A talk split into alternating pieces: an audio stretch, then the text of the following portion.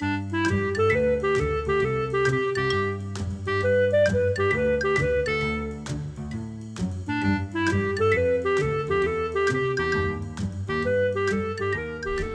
你好，欢迎来到培佑的阅读笔记。每一集我会用五分钟左右的时间和你分享一本书的一个重点，让你轻松学习，持续进步。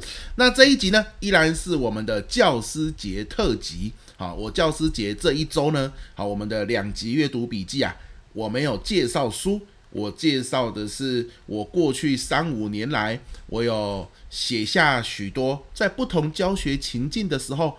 我们老师可以怎么样运用一些方法让教学更舒心？好，比如说啊，学生分心的时候啊，比如说气氛很沉闷的时候，比如说学生听不懂的时候，我都会用一些我自己实际的教学案例，然后呢，跟你分享我运用的方法。哈，三五年来，呃，我累积了呃大概十几、二十篇、二三十篇这类型的文章，那我把它整理成六大类。我们常遇到的教学情境以及我的方法。那上一集已经跟你分享了前三种情境，连结呢也在上一集的说明栏，你点连结就可以下载。那这一集是我们的下集，下集呢继续跟大家分享另外三种教学常遇到的情境，比如说第一种叫做这个。提升学学生的参与意愿要怎么做？学生的参与意愿很低嘛？有些时候他很专心哦，可是他不想听；他很专心哦，可是他不想融入讨论。好，那怎么办？可能是因为他不会，可能是因为他看到朋友也没有在讨论。好，那要怎么办呢？好，第二种是哇，那学生很专心的时候，诶，很专心也要也要小心哦，要哦，很有有些时候哦。这个听者很专心啊，被我们讲到讲到开始分心哦，这个比听者一开始分心哦，我们的压力还要大，对不对？所以听者很专心的时候，我们又可以怎么做呢？好，那今天下半下半下集的第三种情况就是你上台情况变化多端的时候。啊，比如说，呃，最近疫情的关系嘛，一下子有人是线上学习，那一下子呢，这个实体课跟线上课的人数又不一样。好，一下子呢，今天哇，又有人要来观课。好，一下子呢，啊，今天学生吵架，好，遇到这种情况，所以遇到环境，好，教学环境变化多端时，我们可以怎么做？好，今天是我们下半集跟你分享这三种情境啊，一样。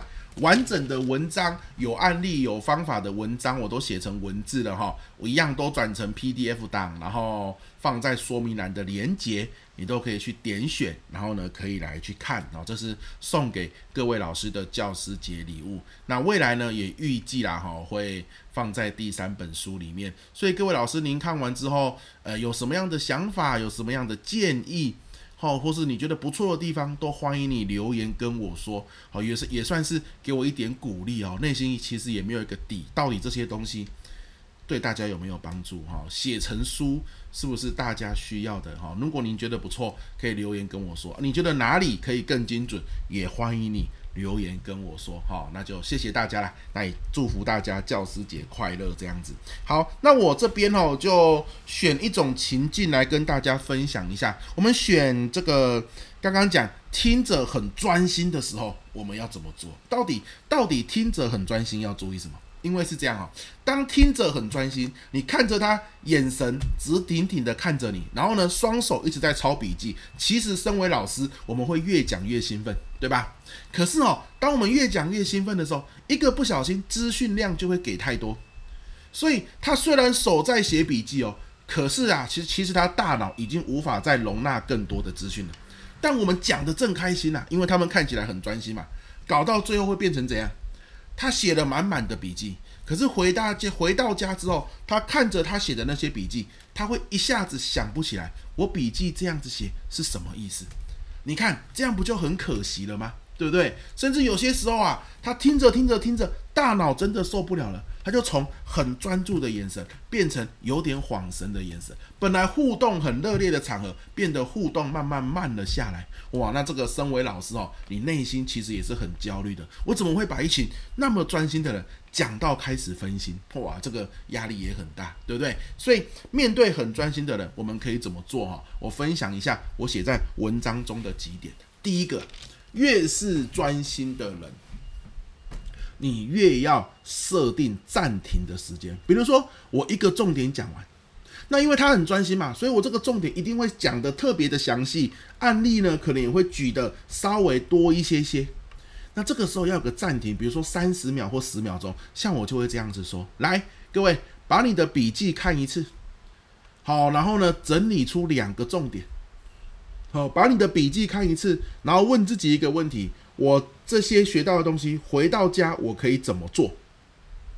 那三十秒给他整理，你放心，因为他们是很专心的一群人，所以呢，就算你是三十秒空白的时间，你也不用担心啊，他会可能跑出去啊，或做其他的事情。他们现在的状态是很专心嘛。那反而越是专心的人，你越要留给他十秒、二十秒、三十秒整理的时间。要不然哦，他一直吸收你的资讯，你一直给大量的资讯，反而越专心越容易大脑无法负荷。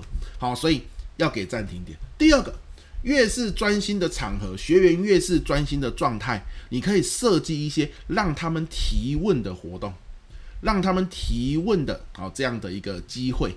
为什么？因为你看嘛，他为什么很专心？一定是对老师好，或者对您这位老师，或对您的主题很有兴趣。或他现在很迫切需要，那既然他有兴趣或迫切需要，今天他一定有自己的疑问，好，关于这个主题的疑问。那如果我们从头到尾都自己讲，有没有可能他很专心听，也很捧场，也很热烈的互动？可是你分享结束之后，他赫然发现，他原本来听你分享原本的那个疑问，并没有被你讲到。就这种这种情况很常见啊，为什么？因为一个主题本来就有很多的面向嘛，我们无法在一个呃，比如说三小时或两小时或者是四十分钟的分享里面，每个面向都带到啊。我们一定会讲我们认为可能现在听者最想听的，但万一不是他最想听的呢？对吧？好，所以会有个提问时间，像我常常是这样子做的，我就会说说一问一啦。我说一个重点，然后呢，暂停三十秒，让你整理之后，接着开放提问时间，一个问题，只有一个问题啊。好，那一个问题完，我又再说一个重点，然后呢，又开放提问时间，一样只有一个问题的提问扣打，所以要问的要快，有没有？那透过这样子学员的提问，我们来回答。其实有些时候学员的问题可能代表是大多数学员的问题，只是有些时候某些学员不好意思提问而已。好，那透过这种说一问一的方式，我们可以让这种专注的学员既专注，然后呢又真的好可以有系统的去收获，又可以解决他内心真正的疑惑，所以他很专注的来，他很满足的走，这个是最棒的一件事。好，所以我在这一集啦，我来简短跟大家分享一下，有一种情境叫做学生很专心的时候怎么做。啊，两招。第一招一定要设计二十秒或三十秒的暂停时间，让他们可以看着他们的笔记整理反刍一下。第二招一定要有提问的环节，好像我最常用的是说一个重点，让他问一个问题。好，说一个重点，问一个问题，这样的概念。OK，好，那这是我们的下集哈。祝福各位教师节愉快。再说一次，好，上集有三种情境的这个文章，好，故事方法。下一集就是这一集，也有三种情境的文章、故事、方法，我都会放在说明栏里面。好，那个连接，那就送给大家，祝福各位教师节快乐。你看完之后，如果觉得不错，欢迎你留言告诉我，让我心里面有个底，更有动力把它整理成一本书。好，加入一些其他的内容，或是你看完之后，你想要听什么样的内容？好，你想要看在教学上还要知道什么？然后都欢迎你留言给我，这可能会是我第三本书的养分。